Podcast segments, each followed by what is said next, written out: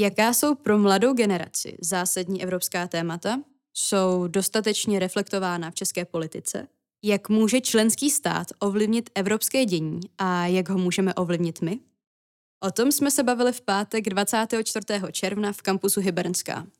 Posloucháš sestřih debaty o Evropě společně s Igorem Blahušiakem, Nikolou Hořejšem, Janou Soukupovou, Johanou Bázlerovou a Petrem Doubravským. Debatou nás provedla šéf-redaktorka Rádia Wave Bára Šichanová. Partnery debaty byly Úřad vlády, Magistrát hlavního města Prahy, Univerzita Karlova, ČVUT a VŠHT. Mediálním partnerem debaty bylo Radio Wave.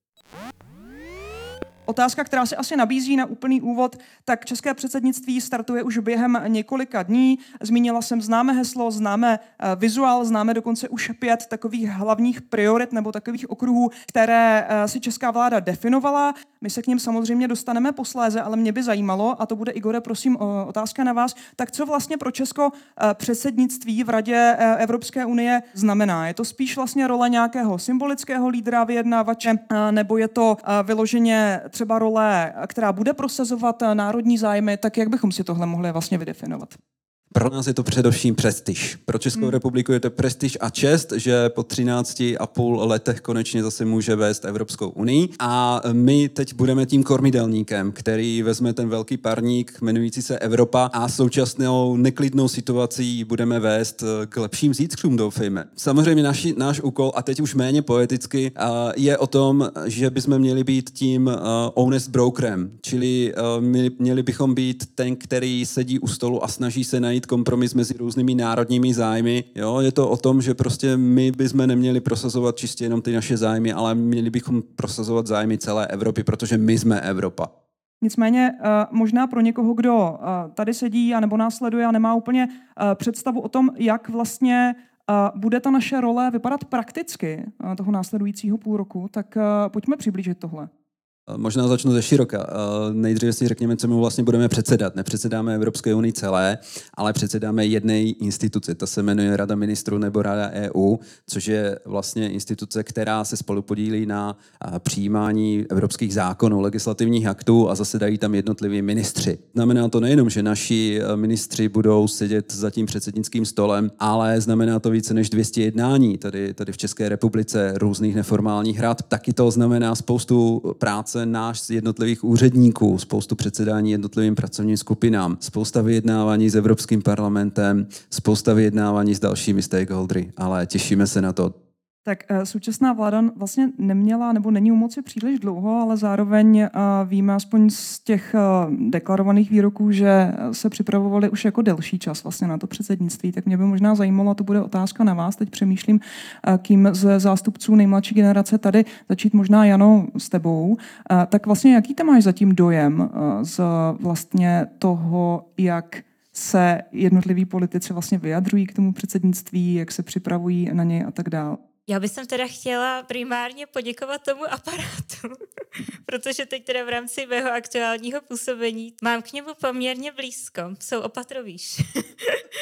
a byla jsem součástí toho, kdy vlastně se otevřely brány na úřad vlády a teď se tam všichni začali rozlížet. Uhum, uhum, tady odbor evropských záležitostí, druhé patro. Uhum, co všechno tam budeme dělat v rámci toho evropského předsednictví. A, a já bych asi jako jeden, jeden faktor, který třeba není tak jako vidět, ale který uh, jsem si uvědomila, když jsme tam vlastně přišli, že ono jako opravdu ta tíha té agendy z velké části je vlastně na bedrech toho poměrně rozsáhlého aparátu, který vlastně má za úkol přenášet tu evropskou agendu skrze rozbouřené politické moře a no matter what to nějak jako dotáhnout z bodu A do bodu B. Já možná uh, předám teď slovo Petrovi. Petře, jak ty vlastně vnímáš ty dosavadní právě přípravy na předsednictví a teď jako prismatem vlastně toho oboru a té oblasti, které ty, ty, ty se věnuješ? Já si myslím, že to je otázka. Myslím si, že to, jestli to zvládneme, se ukáže v následujících uh, letech. Ty přípravy jsou, uh, myslím, obstojnější, než by třeba byly za té minulé vlády, s ohledem na to, kolik na to plánovala vyčlenit peněz a tak dále. A myslím si, že je samozřejmě otázka, co pro nás, eh, jakým způsobem ten úkol splníme. My jsme hmm. si řekli, že chceme, dali jsme si to domota, že, že je pro nás Evropa jako úkol a je podle mě otázka, jestli to bude ten úkol, který opíšeme během uh, přestávky od, uh, od souseda, nebo jestli to bude ten úkol, který uh, zvládneme s nadšením, uh, který zvládneme pečlivě a hlavně na který budeme třeba za deset let vzpomínat jako na ten úkol, který nás dostal tam, kde jsme. Um, já si myslím, že to je příležitost vyřešit ne jeden nešvar, který v české politice máme, zejména ve vztahu k Evropské unii, protože jedním, myslím si, že jednou z těch základních politických věcí a schopností, která nám jak se jako doteď chyběla, je vlastně nějak důstojně reprezentovat zájmy České republiky obecně a nějak, nějakým způsobem jako věcně vyjednávat. Myslím si, že jsme to doteď úplně nedokázali, kdy na jednu stranu je pochopitelný, že země západní Evropy nerozumí naší situaci a v mnoha oblastech to prostě tomu tak je, zejména třeba co se týče jako klimatu a transformace energetiky, tak je to tak bez zesporu, ale zároveň nám jako České republice vždycky chyběli lídři, um, kteří by byli schopni jasně odkomunikovat, co, jaký jsou vlastně nároky a specifika české situace a co je potřeba, aby se v evropské eh, legislativě a v evropské politice pohlo, tak aby to bylo pro nás nesitelnější. A mhm. myslím si, že tohle je něco, co se můžeme z pozice předsedající země naučit, co se můžou naučit jednotliví ministři a ministrině. A je teď velká otázka, jak k tomu, jak k tomu přistoupí. Um, zároveň, zároveň, co mi trochu vychází z toho vnějšího pohledu z těch priorit, tak, eh, tak je, že to, to moto, který vychází z nějakého, který ne z nějakého, ale vychází prostě z projevu Václava Havla, mm. tak, eh, takže vlastně už v tuhle chvíli úplně nenaplňujeme. Eh, Václav Havel neřekl, že jenom, že Evropa je pro nás úkol, který si očkrtneme, řekl, že je, to, že je pro nás cesta zpátky do Evropy příležitostí vzít zodpovědnost za, za evropský a globální problémy, vzít zodpovědnost za sociální, ekonomickou a i environmentální situaci ve světě a to mám pocit, že se s těma prioritama, jak jsou nastavený, neděje, kdy vlastně je zcela pochopitelný a je to dobře, že reagují na nějakou situaci, která nastala, že reagují na válku na Ukrajině. Myslím si, že je to potřeba, ale zároveň těm prioritám chybí dlouhodobá vize a úplně nenasedají si myslím na dlouhodobou vizi, která eh, kterou si myslím, že Evropská unie a eh, instituce Evropské unie mají třeba víc než, eh, než některé členské státy. A myslím si, že v tomhle smyslu je to škoda. Myslím si, že vize je něco, co zvlášť v reakci na tu válku potřebujeme právě proto, že se změnila situace a spolu s tím se i ta vize musí změnit. Já jenom zmíním těch eh, pět priorit, když už se o nich tady bavíme, tak eh, první, první moment, už několikrát zmíněný, zvládnutí uprchlické krize a poválečné obnovy Ukrajiny. A druhá priorita, energetická bezpečnost, za třetí posilování obraných schopností Evropy a kyberbezpečnosti, a potom strategická odolnost evropské ekonomiky a taky odolnost demokratických institucí. Tak tolik těch pět hlavních priorit. Nikolo, otázka na vás. Vy jste na začátku letošního roku ve STEMu dělali výzkum postojů veřejnosti vůči právě předsednictví a pro úřad vlády, tak mě by možná nejdřív zajímalo, jaký je povědomí Čechů a Češek vůbec o tom, co jako předsednictví znamená. A potom celkově, jaké třeba zájmy považujeme za klíčové, za ty, které bychom měli nějakým způsobem vlastně si, si odnést, řekněme, do Rady Evropské unie a tam je nějak, nebo do Evropské unie obecně a tam je nějak prezentovat. Sledujeme to téma EU hodně dlouho. Vlastně už od vstupu České republiky do EU, teda já ne, i když tak vypadám staře, tak to nedělám já, ale moji předchůdci a kolegové. No a co se dá říct o Češích a Evropské unii? Za prvé, nás nezajímá. Jo, víceméně Eh, i když jsme národ hokejových trenérů a národ vojenských strategů, tak nejsme národ evropských analytiků. Opravdu nevíme, co chceme po Evropě, jak tam vypadá. Eh, jaký ponožky si vezmeme zítra ráno, je pro nás důležitější, než co se děje v Evropské unii. To opravdu je jedno z témat, je úplně na, na konci toho žebříčku toho, co nás zajímá. Za druhé, o, o předsednictví víme, víceméně OK. Je to trošku méně, než eh, jak jsme o něm věděli eh, před minulým předsednictví, a na to, že máme za svou pandemii, na to, že, eh, na to, že běží ruská invaze, tak si myslím, že to není jako špatný číslo. Co je problém, je naše národní nesebevědomí, hmm. který máme celkově k Evropské unii a který dlouhodobě nás vlastně jakoby vede k tomu, že si říkáme, my nic nezmůžeme, my nic nedokážeme, a globální problémy ovlivňovat, tak jako, to ne, tak jako maximálně, co se děje v Českých Budějovicích, jo, tak víc prosím ne, jo proto taky vlastně máme pocit, že tam nemáme moc trkat nos. Uh-huh. A že když tam přijdeme, tak to nás určitě nějakým způsobem přehlasují nebo zničí nebo něco takového.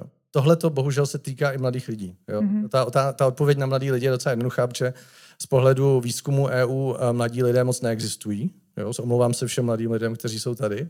Vy existujete. Ale v podstatě uh, mladý člověk, který má vysokoškolské vzdělání od mladého člověka, který má třeba, uh, je třeba vyučen, se liší natolik, že v podstatě v těch datech nepoznáte rozdíl od někoho, kdo třeba je 60 plus a má nostalgii, nebo 70 plus a má nostalgii po komunistickém režimu. Jo? Není to tak, že prostě tady je generace lidí do 30, kteří byli super evropsky zaměřený a pak jsou tady ostatní, kteří prostě jsou páprdové, páprdové zaprdění. Musím říct, že tam jsou trochu nějaký drobný rozdíly a schrnul bych je, že uh, vlastně obecně po společnost se po Evropskou unii, po Evropskou unii takové volební heslo bezpečnost a prosperita, bych řekl. A mladí lidé chtějí trochu víc uh, jako progres, to znamená eh, dostat se někam dopředu ve vývoji, ve vědě a trochu víc chtějí jako akcentovat klimatický témata nebo zelený témata. Mm-hmm. A zase prostě hledáme to většinou lupou, ty rozdíly, protože jsou mladí lidé a mladí lidé. Já se ještě vrátím k tomu sebevědomí, respektive nesebevědomí, které jste zmiňovala. Možná nejistota, jestli to můžu nazvat nejistotou, kam vlastně jako patříme, jestli bychom třeba dokázali, dokážeme obstát.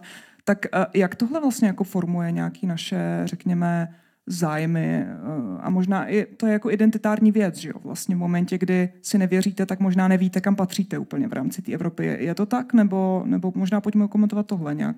Pojďme. Uh, my se vlastně víceméně uh, jako společnost posledních deset let zhruba hledáme, kam patříme. Jo? Ztratili jsme nějaký prostě porevoluční nadšení, havlovský nadšení a teďka vlastně nevíme úplně, kam jdeme a zkoušíme to. Jo? Kvůli migrační krizi třeba jsme si mysleli, že bylo dobrý být takové V4, že to je takový jako malý prostor, který se dá nějak oplotit a hmm. nebo tam prostě už je moře, takže tam už jako je to bezpečné. Ukazuje, že Ale uh, úplně nám to nejde. Hodně společností chce být někde neutrální nebo zavřený, víceméně, aby nám sem ten svět moc jako nestrkal nic a, a nemě, nepřicházeli jsme s ním do styku. No a jako je takový paradox vlastně toho národního nesebe, nesebevědomí, na který jsme přišli, jsme dělali před třema rokama studii značka EU, že čím méně jste hrdí na vlastní zemi, tím méně jste ochotní spolupracovat v rámci Evropské unie, tím méně jste ochotní se vlastně otevřít světu. Jo, čili to není tak, že by tady byli na jedné straně fanoušci Ortela a na druhé straně eurohujeři. Jo, ve skutečnosti je to tak, že i ti fanoušci Ortela vlastně právě to dělají proto, protože mají pocit, že jsme malá, ušlápnutá země, která je všema šikanovaná a která vlastně nemá možnost něco prosadit nebo něco udělat. Můžeme se dostat už konkrétně k těm prioritám, které já jsem vlastně zmiňovala. A mě by zajímalo, protože už jsme to tady možná trošku naťukli. Ona, ta Ukrajina, respektive ruská invaze na Ukrajinu, Samozřejmě dalo se čekat, že řada těch témat vlastně s touhle událostí bude, bude spojená, ale přece jenom v tom jako konkrétním balíčku, v té pětici, a i když půjdeme jako do detailu, tak je tam něco, co vás vlastně jako překvapuje, tak ty si Petře zmínil, že úplně nevíš, jestli to vlastně koresponduje anebo nějak definuje vlastně nějakou jako dlouhodobější vizi, řekněme, kterou by Evropská unie měla mít. Tak pojďte možná ještě se dostat do hloubky v tomhle, v tomhle případě. Možná by to mohlo Evropskou unii nasměrovat k nějaký jako trajektorii energetické soběstačnosti. Jako určitě ta situace, která se děje teď, tak to celý zrychluje ten proces. Ale jako no matter what a za každou cenu a je nám jedno, jak musíme přežít. Takže zde asi v této situaci bychom si měli uvědomit, že asi jako uh, říkáme si, musíme se přesto nějak jakoby překlenout a trochu občas mi jako přijde a za každou cenu, ale jako kde jsou ty, ty hranice, aby to právě jako jsme teď přežili aktuálně jako v této kritické situaci, ale zase na to doplatili ty budoucí generace. Já chápu, co má uh, Petr na mysli, protože uh, krátkodobý řešení ne vždycky bývá to správné řešení. Co uh, je ale dobrý, že v rámci teda těch priorit, tak do toho energetického balíčku se podařilo naspat i kapitolu o energetickém výzkumu, a myslím si, že právě výzkum a inovace v oblasti energetiky je něco, co i kdyby se jako katovalo jako šíleně a nadřeň, tak prostě jako musíme správně zacílit a správně zainvestovat. Protože třeba dobře, tak jako neprojeví se to dalších pět let, jako to, do čeho nainvestujeme teď, ale za těch pět, deset let, tak to, co teď nainvestujeme, se právě do těch budoucích generací může vrátit. Hmm. Tak eh, klima bez sporu patří, a už jsme to taky řekli, eh, k, te, eh, k vlastně tématům, která zajímají mladou generaci. Ostatně vlastně výzkum, který proběhl právě pro You Speak Up, tak to potvrzuje. Možná pojďme jenom pro nějaký komplexnější pohled, zmínit ještě ty další témata, mhm. která jsou podstatná pro mladé lidi. Tak nám tam vlastně eh, vyšla taková zajímavá pětice témat.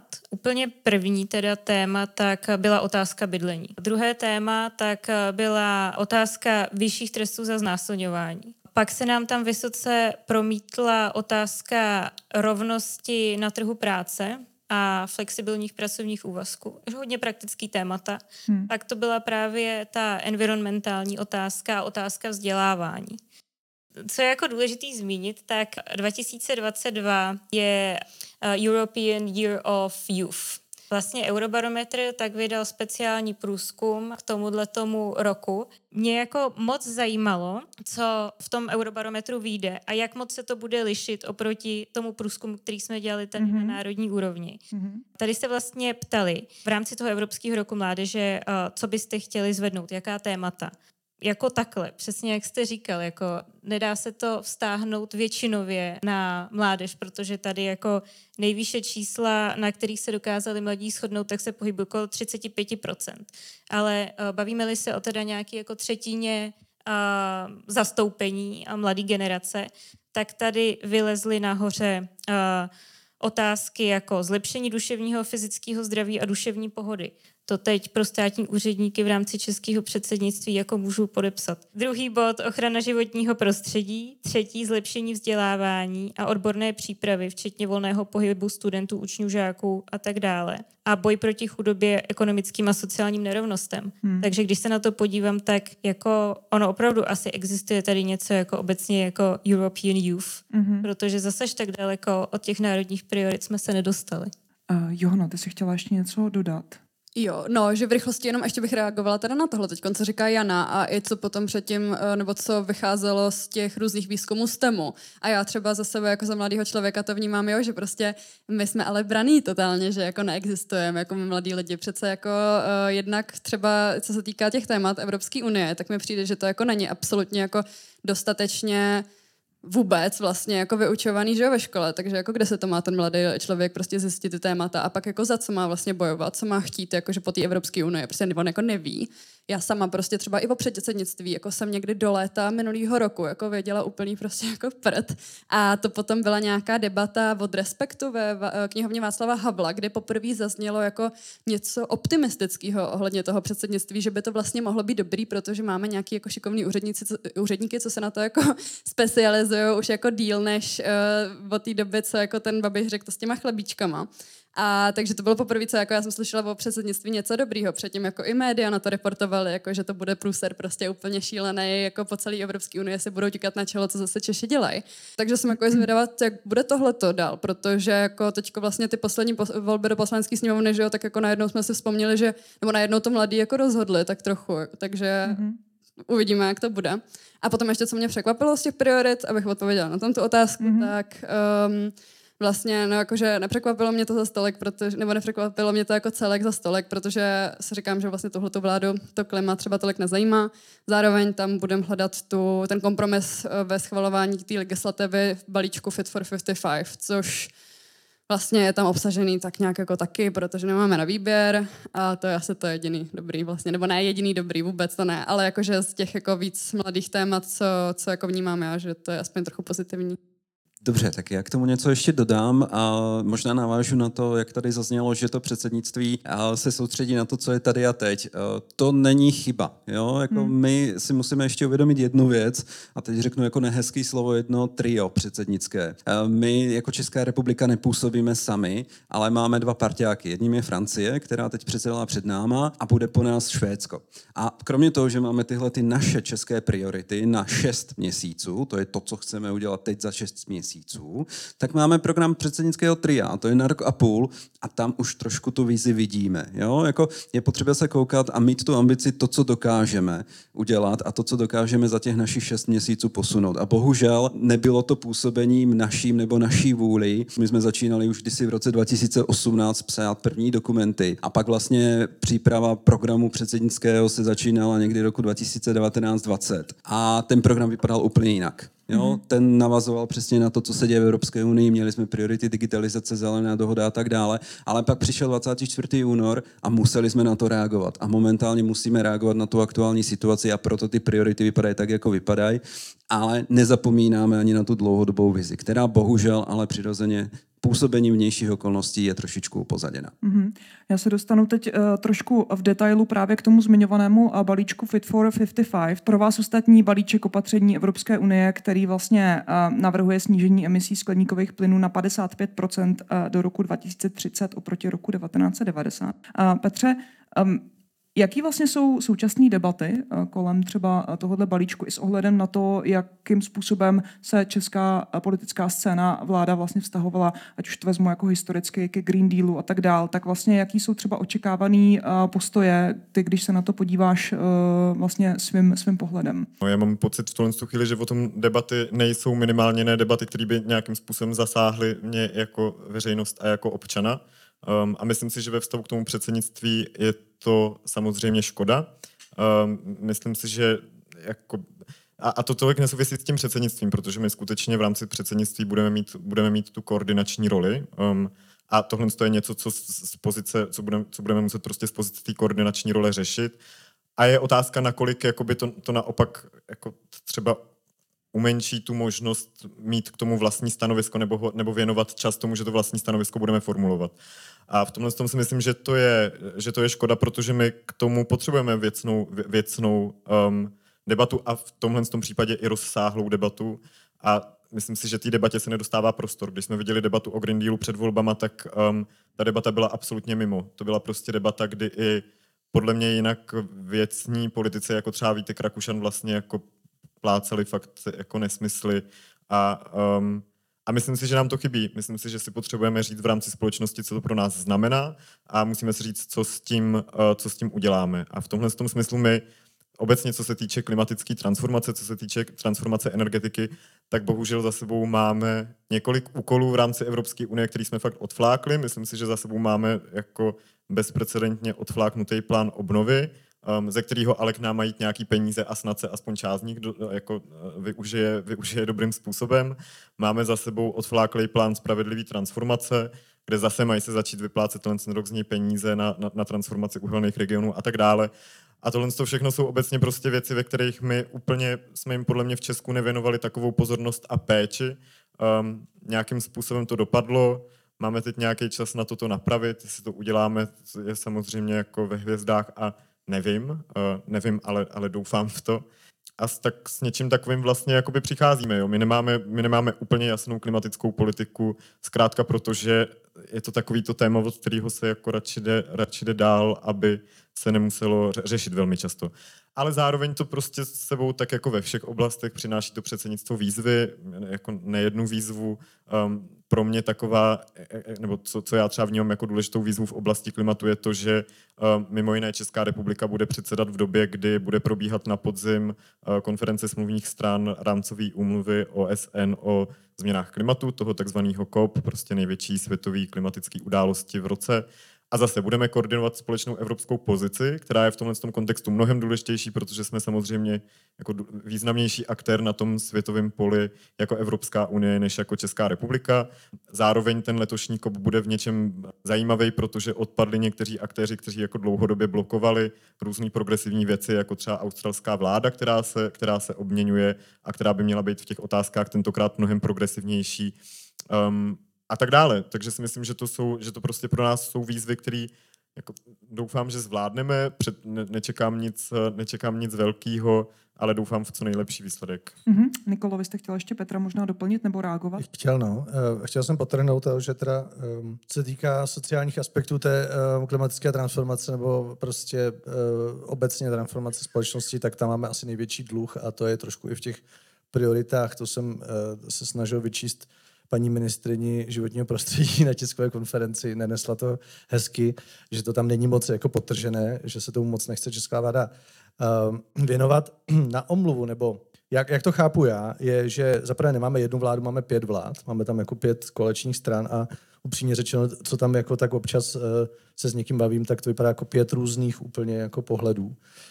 A mám pocit, že jakoby to zabalení té klimatické politiky do té bezpečnostní politiky je trošku jako taková chytrá horákyně, jak se s tím poprat, jo, upřímně řečeno.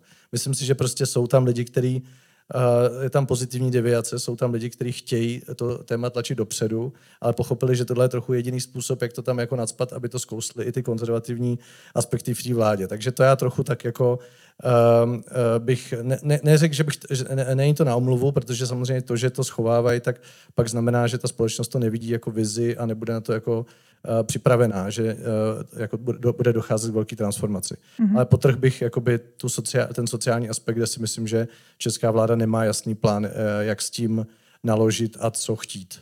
Když teď odhlídneme od tématu klimatu, ale vlastně já myslím, že několik těch dalších témat, která vlastně jsou sociální, tak se na ně možná dá aplikovat vlastně stejný postoj v tom smyslu, že ani v nich třeba není pětikoalice v Česku jednotná v tom postoji. A to je právě směrnice Evropské komise, která vlastně řeší nerovnost platů mužů a žen.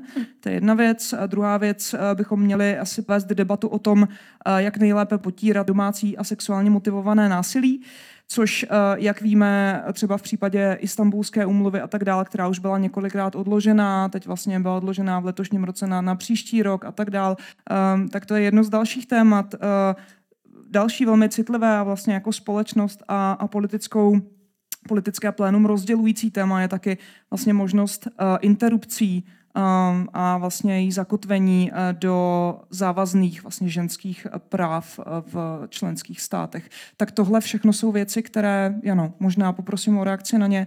Já bych sem jenom chtěla připomenout, že vlastně tahle vláda má vůči mladým lidem dluh. Hmm. Protože a i ta volební účast potvrdila, že kdyby prostě jako nebylo mladých lidí, tak Bůh ví, jak by to vlastně jako dopadlo. Hmm. Tam a to vzrostlo od nějakých dv, kolik 12%, od, 10% tak. ta volební uh, účast. Asi o 12% bodů. Hmm. A, a to je jako hodně. Hmm. A prostě u voleb, kde opravdu rozhodovali jako jednotky procent, tak v momentě, kdy narazíme na tyhle ty jako uh, sociálně zaměřený témata, který evidentně jsou prostě zajímavý pro mladí lidi, mladí lidi to chtějí řešit, mladí lidi kvůli tomu jsou ochotní do ulic, tak v momentě, kdy my budeme přesně jako tyhle ty témata, nebo kdy je vláda bude mít na té Bčkový trati a kdy bude říkat, no na tom se ani naše strany jako jednotně nedomluví, tak agenda tisíc a volný hlasování. Jak to asi dopadne? Musí si uvědomit, že pokud nechtějí tu mladou generaci zase zklamat, že jako tak my jsme teda šli, my jsme volili, dali jsme jim tu šanci, tak ale teď opravdu pro ty mladí lidi musí začít něco dělat. A nejenom si jet tu svoji jako ultrakonzervativní linku a dělat, že tyhle ty věci prostě jako se nemusí řešit. Mm-hmm. Že se to vyřeší samo. Jo, no. Rozhodně, přesně, co říká, co říká Jana. Myslím si, že eh, vlastně nám tohleto ta vláda teď dluží. A uh, rozhodně no, jakože to je celý vtipný, že prostě teď na Ukrajině stihli ratifikovat během válečního, prostě během války uh, Istanbulskou umluvu, okolo který se tady u nás chodí na, po špičkách a kterou tady prostě jako přesně berou jako nejvíc kontroverzní věc, co může být, to absolutně nechápu, takže teď jakože je úplně ultimátní argument říct, že to vládli prostě ratifikovat i na Ukrajině hezky během války, takže nás by nemuselo nic zastavovat. A teď právě v Litomyšli před vlastně zahájením, ještě nebylo úplně zahájeno předsednictví, tak eh, Litomyšl navštívila Roberta Mecola a ona právě, no šéfka parlamentu evropského, a ona právě eh, mluvila třeba s premiérem Fialou o tom, o tématech, které by ráda ona slyšela během toho našeho předsednictví a právě byla tam přesně ta rovnost uh, platů žen a mužů, byla tam uh, taky nějaké jako potírání přesně té diskriminace a to by bylo úplně jako krásný, no, kdyby se řešily i tyhle ty témata. A rozhodně si myslím, že to je všechno, jak istambulská umluva, nebo když potom jako i zabředneme, já nevím, k manželství pro všechny, to je všechno prostě otázka kdy a ne jestli. Hmm. Takže jenom prostě kdy, no. No, tam samozřejmě je to ještě uh, asi hodně dlouhá cesta před námi i vzhledem k tomu, že lidovci samozřejmě teď, jak asi víte, tak předložili návrh na na to, aby um, svazek muže a ženy, uh, manželství vlastně bylo ukotveno jako výlučný svazek muže a ženy i ústavně. Um, Mimochodem, když jsme se bavili o té platové rovnosti a nerovnosti, tak uh, průměr platové nerovnosti v Evropské unii je 10%. Uh, ženy jsou 10% platově níž než muži. U nás to je teď 20, což možná teda je méně než 22 před pár lety, ale i tak je to vlastně jako výrazně, výrazně víc jednou tolik. Igore, možná jak se vám tohle poslouchá? Teď eh, vy jste dlouho nedostal, nedostal slovo. Bavíme se tady o dluhu, o nějakých jako klíčových tématech, zároveň o tématech, která bychom jako mohli možná z velké části jako vstáhnout eh, do, do, do té sekce eh, možná kulturních válek. Hodně jako patří do tohohle ranku, ale zároveň témata, která jsou nějakým způsobem, aspoň já mám ten pocit, podíváme-li se na západ od nás jako reflektována a, a často i vyslyšena právě těmi jako zákonodárnými procesy, tak eh, jak vlastně vy se díváte na tohle?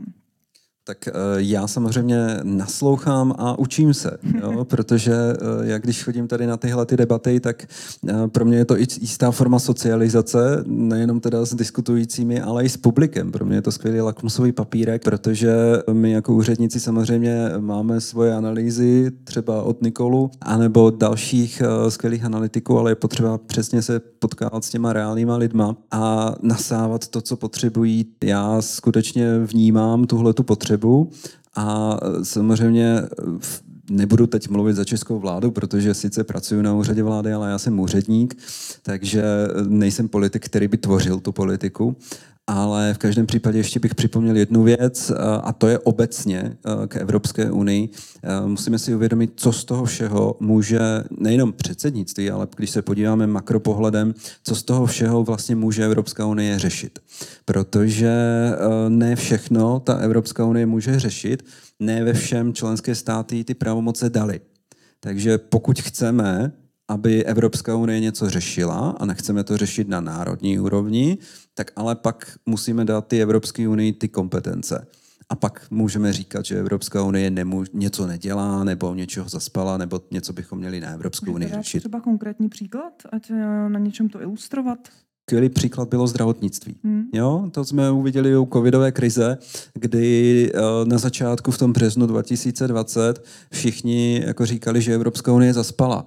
No, eh, jako ona by nezaspala, jenomže ona fakt neměla žádný kompetence. Kompetence v rámci zdravotnictví je, myslím si, že koordinační. To znamená, máme kompetence, kde Evropská unie může konat jako jediná, to jsou společná obchodní politika na venek, pak jsou uh, kompetence, kde prostě Evropská unie koná společně s členskými státy, to je třeba vnitřní trh, to znamená, že pokud něco přijme Evropská unie a přijme se to na evropské úrovni, už členský stát nepřijímá nic podobného, co by šlo proti tomu, ale tam, kde Evropská unie nekoná, tak tam koná ten členský stát. No a pak jsou ty koordinační kompetence. To jsou, to jsou věci, kde prostě Evropská unie slouží jenom jako fórum, a nepřijímá tam tu legislativu. Jo? A to bylo přesně, jsme viděli v té oblasti toho zdraví, že najednou jsme zjistili, že tu Evropskou unii potřebujeme.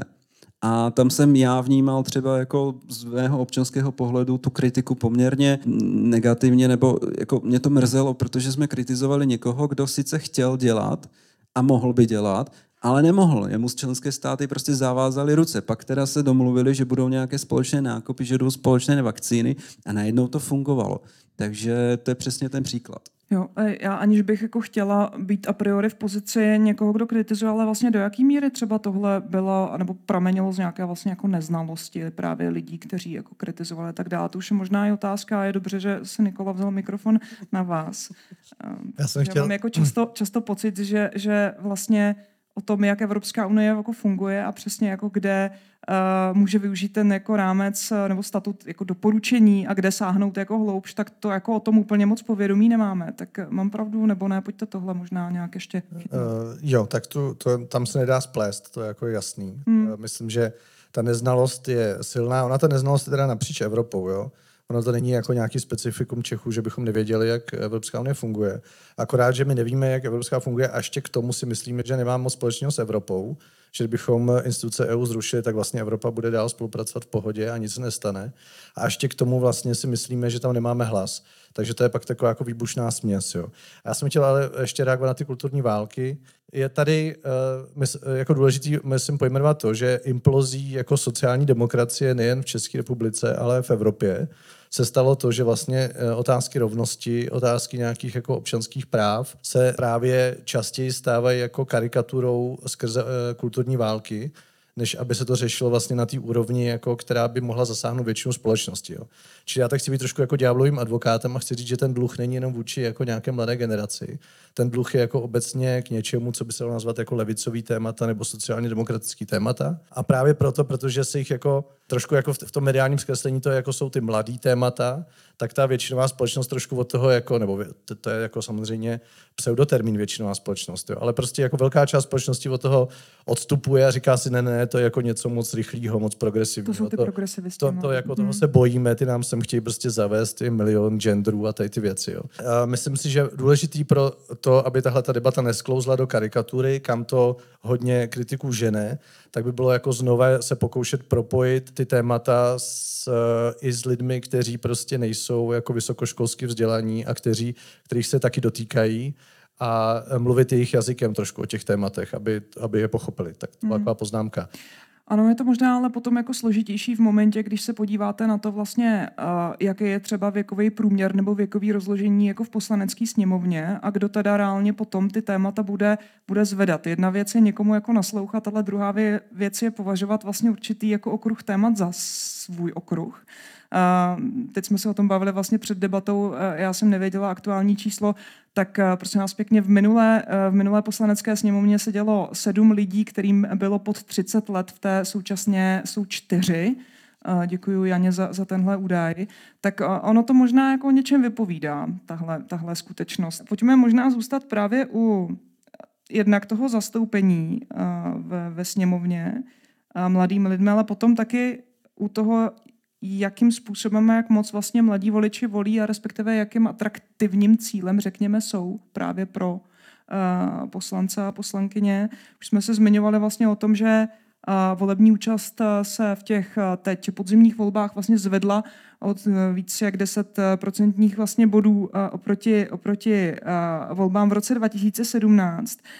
Um, tak možná, že tu je nějaká taková jako síla a tak na branku, který, který dostane prostor a, a mladí lidé jako vlastně začnou k těm volbám chodit víc a, a zajímat se a tak dál, tak máte třeba v tomhle jako spíš vy jakožto zástupci uh, mladé generace optimismus, uh, nebo co, co by podle, podle vás se ještě jako mělo v tomhle smyslu změnit. Teď už se možná trošičku jako ptám na nějakou jako občanskou angažovanost, který vlastně a na tom se asi shodneme, jako nejsme úplně jako vedený, třeba v rámci jako vzdělávacího systému nebo i celkově nějakého jako rozložení té společnosti a toho, jak jako přirozeně funguje, jak eh, tady vlastně nefunguje úplně tolik běžně jako zájmový eh, spolky nebo rozhodně nějak politicky angažovaný. A když jste členem mládežnický právě organizace politický, tak se na vás ta společnost, mám pocit, ale to je teda můj názor, kouká trošičku skrz prsty, že je to jako hodně zvláštní, což by se vám třeba na severu eh, ve Skandinávii rozhodně nestalo, jo, tak ehm,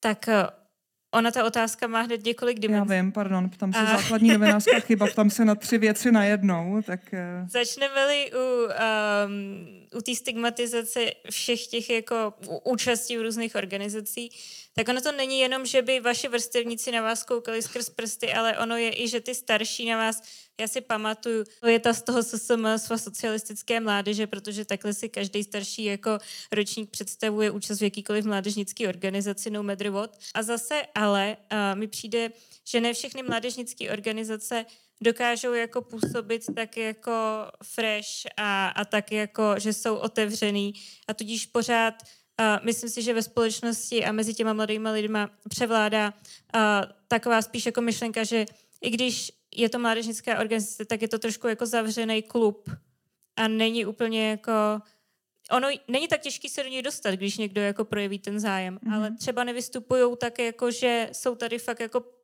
pro všechny, jo. A, takže to je ještě něco, na čem by se dalo určitě zapracovat. A pak podle mě, jako už když se bavíme o mladých lidech, tak jako generace Z a generace Y už jsou dvě jako docela jiný skupiny, Mm. který už jako se schází jinde, jinak komunikují, využívají jiný sítě. A když už se koukáme jako na tuhle tu skupinu, tak a chtěli bychom opravdu jako tam je dostat víc teda do té občanské angažovanosti, tak už musíme jako hrozně dobře targetovat a říkat jako jak. Popravdě třeba s těma mládežnickými spolkama, tak my jsme měli teď jednu debatu, kterou jsem měla tu čest, eh, čest moderovat a bylo to právě s lidma z těch mládežnických spolků. A dva tam teda byly jakože už přes 30, to jsem si říkala, hmm.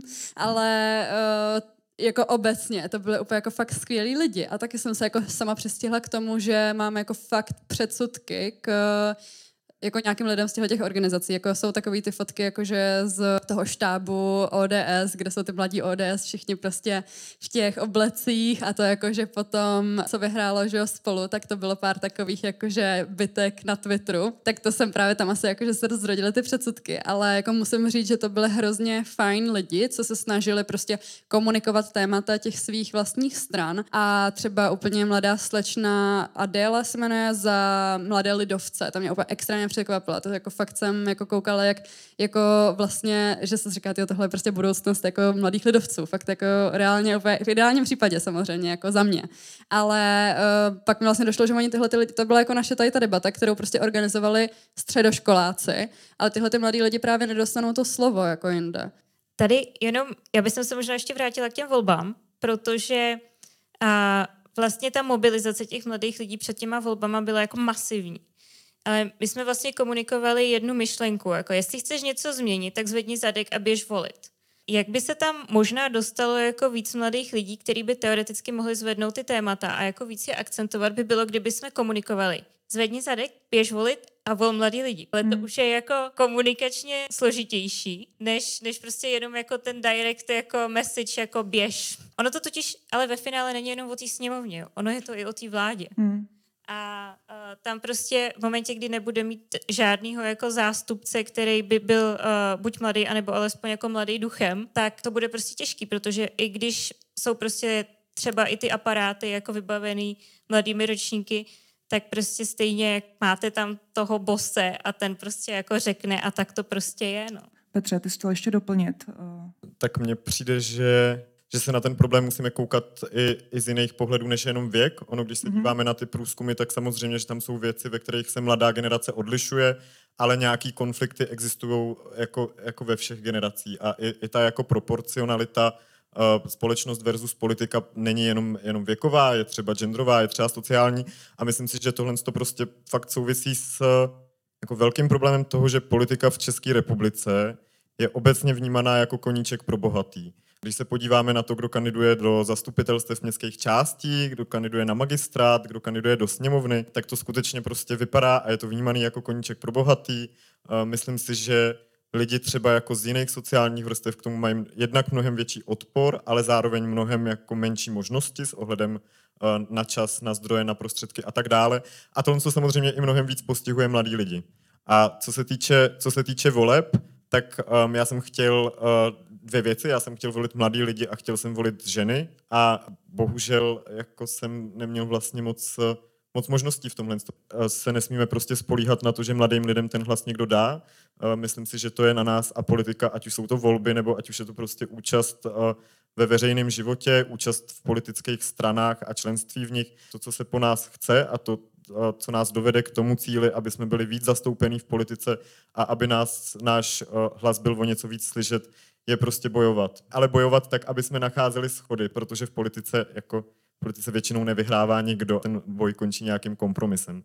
Tak je ještě, ještě rychlá reakce, že vlastně v té třeba poslanecké sněmovně prostě chybějí tváře prostě těchto těch témat. Že tam není někdo, kdo byste, kterého byste si spojili. Jo, tenhle ten člověk prostě bojuje za manželství pro všechny. Nebo prostě i to klima. Jako tam prostě jako je minimum lidí, co, nebo minimum, já, prostě jako já nevím, já bych nemenovala teď, protože prostě jako mě nenapadá, nenapadá žádný jméno, jako konkrétní člověk, který by jako bych řekla, jo, tady ten člověk tady bude mluvit prostě za mě a bude chtít tlačit prostě klima, jo.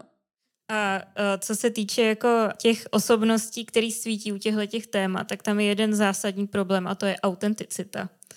Jo, protože třeba jsou i politici, kteří vyloženě vím, že vzali jako ten náš průzkum a řekli, to pojedem. Ale protože tam nebyl jako background, a, a vlastně jako jedou na novo, tak bude jako trvat určitě možná i pár let, než se v rámci těch témat jako nějak jako víc etablujou a začnou prostě jako vystupovat jako teda ten, ten člověk, který opravdu jako se staví za to téma, jsou za ním nějaké jakoby výsledky. Ale jako primárně tam jako nešli s tím, že já jsem tam přišel za tohleto téma, tady za otázky mladých lidí a teď vás jako budu v té sněmovně bránit. Takových lidí je tam prostě naprostá minim, naprosté minimum a to je ten problém. Já, já jsem chtěl podpořit vlastně to, co už tady mezi tím zaznělo, že obecně hm, budu ten nudný skeptický, obecně jako uh, provolávat běžte k volbám nebo snažit se uh, aktivizovat mladí lidi bez tématu, statisticky moc nefunguje. Jako když se dělá analýza nějakých těch uh, get out to vote uh, kampaní. Jo. Takže otázka je právě to téma. Myslím si, že i, i tyhle volby to prostě bylo jasný téma oligarcha Andrej Babiš. Bez toho by to nebylo jakoby nějak, že obecně bojovat obecně za demokracii nebo něco takového prostě zajímá hodně málo lidí. Jo? A to je problém. Proto třeba bych řekl, že západní Evropa, eh, jakoby, že opticky vidíme větší angažovanost mladých lidí, protože mají vysokou nezaměstnanost. Takže mají hodně důležité, hodně silný motiv, uh, proč uh, jít něco dělat. A ten motiv je základ. Jo? Když my jsme třeba studovali dezinformace, tak jsme viděli, že když jde o covid, tak starý lidi nepodlíhají tolik dezinformacím, protože jim jde o život. Jo? A když jde o jiný témata, tak zase se to prostě prohodí. A v tomhle je to problém eh, české demokracie, protože tím, jak tady pořád bojujeme o záchranu demokracie, a tak um, myslím, že je potřeba prostě bohužel tam ty témata dostávat, a trochu se jako vyhnout tomu, jako kroužkujte ze zadu. E, jako potrhnul bych tady to, zkusit ty lidi mobilizovat přes téma, který je zajímá a snažit se vyhnout tomu jako obecným apelům, který zas tak moc nefungují a můžou někdy skončit dost špatně. Právě si doposlouchal se střih debaty o Evropě společně, který zároveň odstartoval nový audioarchiv debat, rozhovorů a přednášek Díky, že můžem.